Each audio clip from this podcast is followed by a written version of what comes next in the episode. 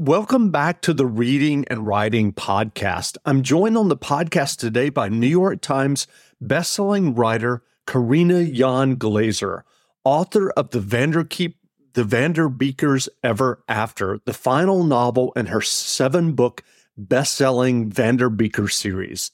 Karina, welcome to the podcast. Thank you for having me. Absolutely. Well, if someone hasn't yet heard about your series, The Vanderbeekers, can you tell us about the series? And then how would you describe your latest novel, which, as I mentioned, is, is the final book in the series? Yeah, so the Vanderbeeker books, um, they start with um, The Vanderbeekers of 141st Street. And it's the story of a family of seven, so five kids um, with their parents and a bunch of animals. And they live in a brownstone in Harlem, New York City. And throughout the course of the series, they get into a lot of different adventures. They weather the ups and downs of life together. And um, they come together with their family and their community to um, support each other and to really, you know, go through really amazing situations and also really difficult ones. And the latest one is The Vanderbeekers Ever After. And that just came out a couple of weeks ago. And that is a story um, that sort of comes full circle from the first book, where the first book is set during Christmas, and the last one is set around the holidays as well. And um, it sort of closes a storyline that begins in the first book about their mysterious neighbor who is a total recluse and doesn't talk to anyone. And over the course of the series, the kids make friends with him and um, become more and more enmeshed in his life and it sort of culminates in the final book. That's great. Well, I'm curious, do you remember your original idea or impetus for writing the first book in the series? I do. So I was always a really big reader growing up and I grew up in the suburbs of California and when I was growing up it was um, quite a quiet neighborhood that I lived in, not a lot of families um, and just not a lot of communication with neighbors.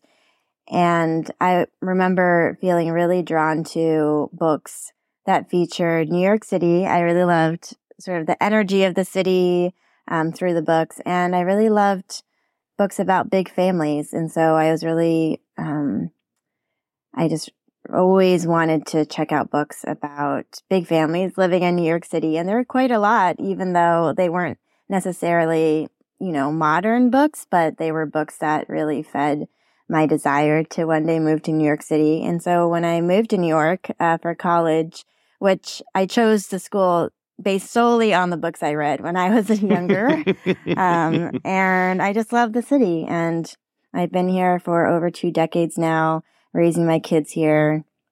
And it really, you know, lives up to a lot of what I believed when I was younger. Just that New York City, even though it's a city with millions of people, you know, you find these neighborhoods where people really care for each other.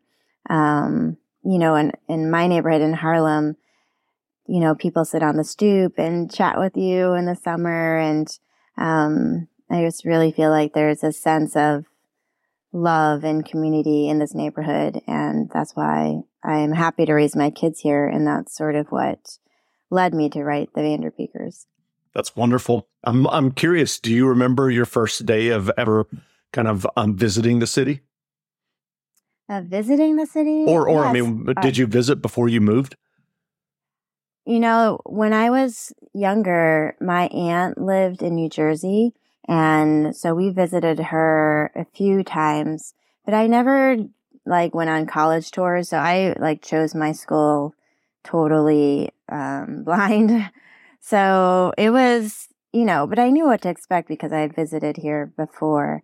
And yeah, my impressions of the city was always that it was just the most amazing place in the world. There, there was so much energy and life and, um, there's so much to do. There was so much art. It was incredible. That's wonderful. Well, I'm curious when you wrote the first Vanderbeeker novel, did you know at that point that you hoped or knew that it would be a series? I had hoped that it would be a series, but you know, it was my very first book. So my publisher, um, and rightly so, didn't want to buy, you know, a whole bunch of books. They didn't know if I was able to do that or even if I wanted to. So they actually, they did buy two books, but the second book was going to be another standalone. And when I was, you know, through most of the revision process with my editor on the first book, I was working on the second, you know, standalone book and getting it ready for my editor to take a look at. And then she sent me a note asking if I was interested in a second book. And I said, yes, definitely. And she said, okay, um, we would love to do another book, but we want to do it within one year of the published date of the first book. So like, don't, um, if you can just like switch gears and, uh, put away the other book that you're writing and like write another Vanderbeekers book. And so it was, it was quite stressful because I was almost ready to show her the other one. So it was like starting from scratch. I mean, I had built the world and, you know, I had, I think, subconsciously thought about what I would want a second book to look like, but it was a bit of a, you know, I really had to like strap myself to my desk chair and just type away um, on that second book to make that deadline. Don't send us the standalone. Send us the new Vanderbeekers novel. yeah. yeah. um, so I'm curious. If, I mean, that you mentioned you got this note from your editor, and that was for the second book. Did you ever, at any point, sit down and kind of plan out the arc of the series when you knew it was going to be more than the first two? I had always imagined that maybe the series would be four books because I start the series in the winter and then the second book is six months later and set in the summer. And then when I was writing the second one, I sort of thought they might ask for a third one. And then I was hoping they would ask for a fourth one because that would be all four seasons. I could do all four seasons. It would be like a really nice box set. And, um, yeah. And then, so what ended up happening is when I was writing the third book, they asked for a fourth book and then they asked for a fifth book. And my agent was pretty sure they meant a standalone book. So like a fifth book that was a standalone. So we said yes. And then, um, you know, writing contracts sometimes take a while. So by the time we got it, it was a few months later and it said Vanderbeekers 4 and Vanderbeekers 5. And so it was like trying to change my mindset and thinking, can I write a fifth Vanderbeekers book? But I sort of had already been thinking about like how the arc of the series would end with four. And so, you know, trying to think about a fifth book when you've already sort of closed that arc it I didn't want it to just be you know t- like tacked on at the end because readers definitely notice that as a person who loves series um you know it's always frustrating when you get to the last book in the series and it just feels like there's like no point to it Sure. and so I really didn't want to do that so then I was thinking and thinking and thinking how to solve this problem and then I thought well there's a possibility that I could further along the storyline, but it wouldn't, I wouldn't be able to do it in one more book. I would need more books to do that. so that's how I got to seven. So it was sort of funny because after all this time of sort of arguing with the publisher about that fifth book, then I had to go back and say, actually, can you buy two more? And they were really great about it, but it was sort of embarrassing. well, well, I'm I'm curious. You you mentioned that the first Vanderbeeker book was your debut novel. What was your writing journey leading up to um, writing that book? Had you written a novel before? Had you written short stories? What was that like for you? Mm-hmm. I had not written a novel before. I um, when I was younger, I wrote a lot. So when I was in school, um, middle school, and uh, a little bit of high school, but then um, and then I, you know, when I was younger, I always thought I would be a writer when I grew up just because I love stories so much. I love reading. I pr- pretty much lived at the library.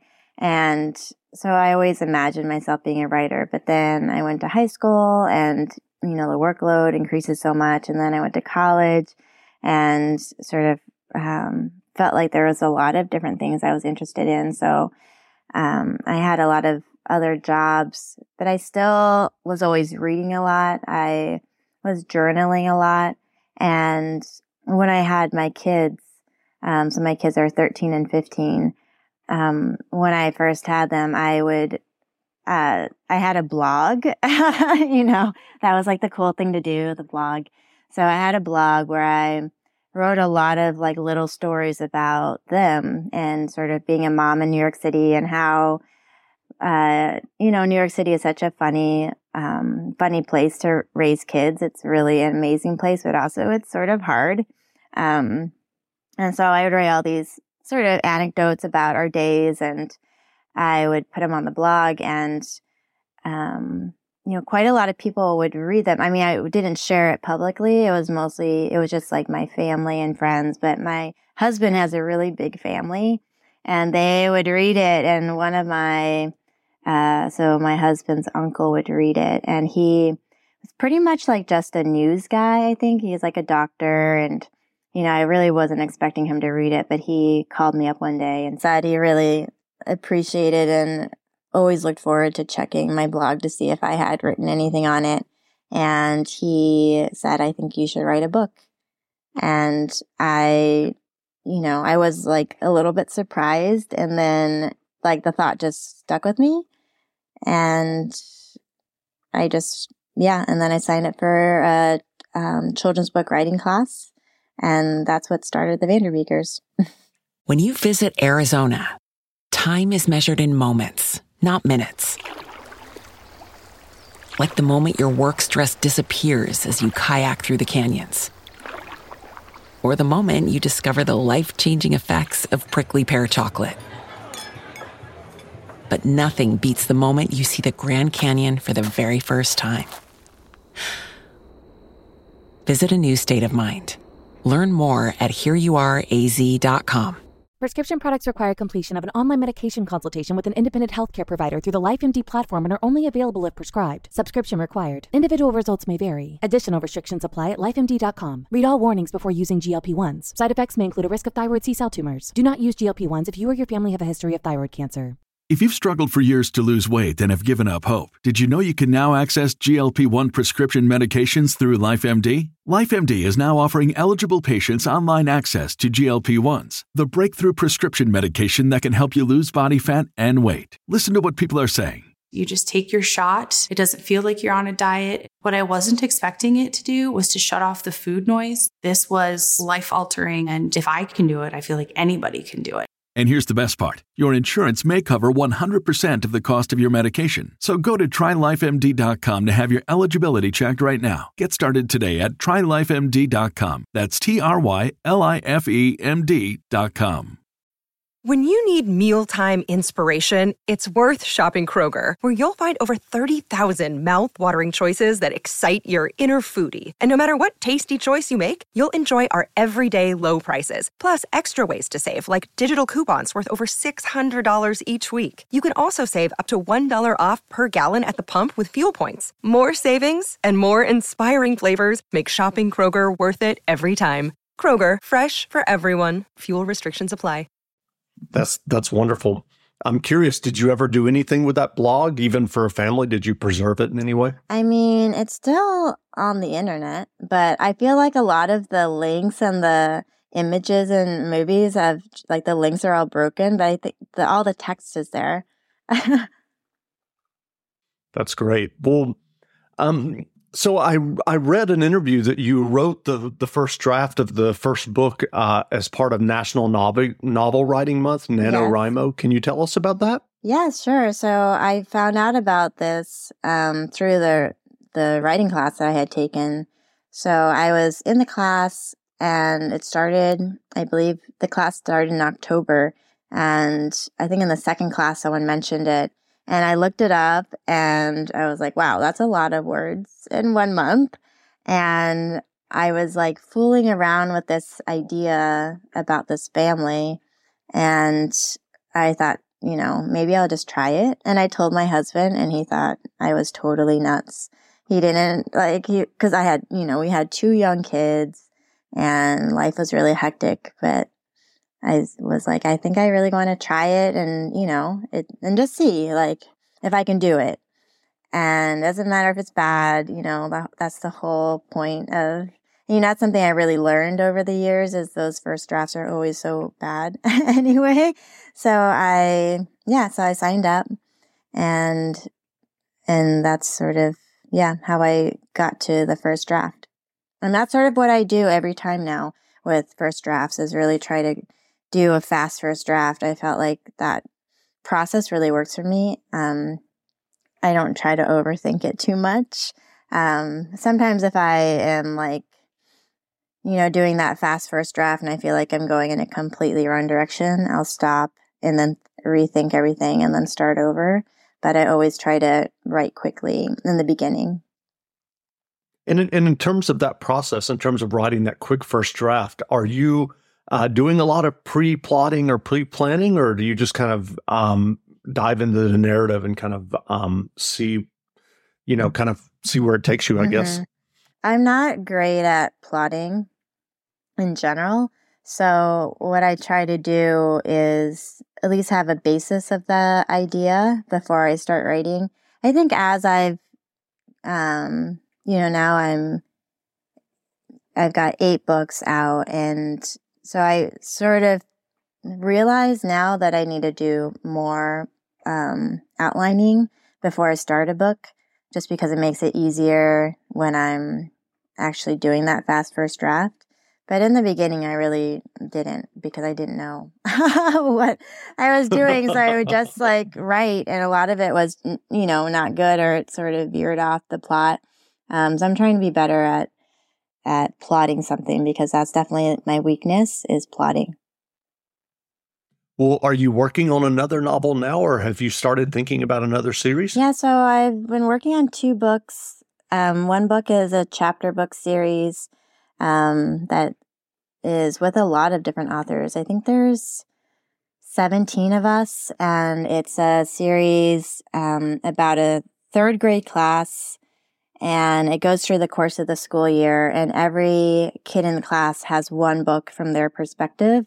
So every two weeks, it sort of progresses. So the next kid has sort of their perspective and it just goes on. And every author writes one of those characters.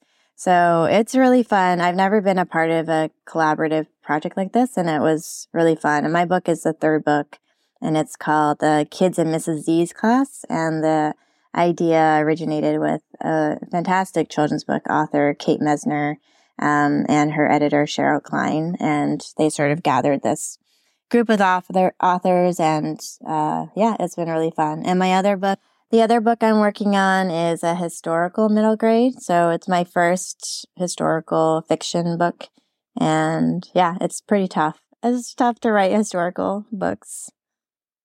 Well, what writing advice would you offer for those who are working on their own stories or novels?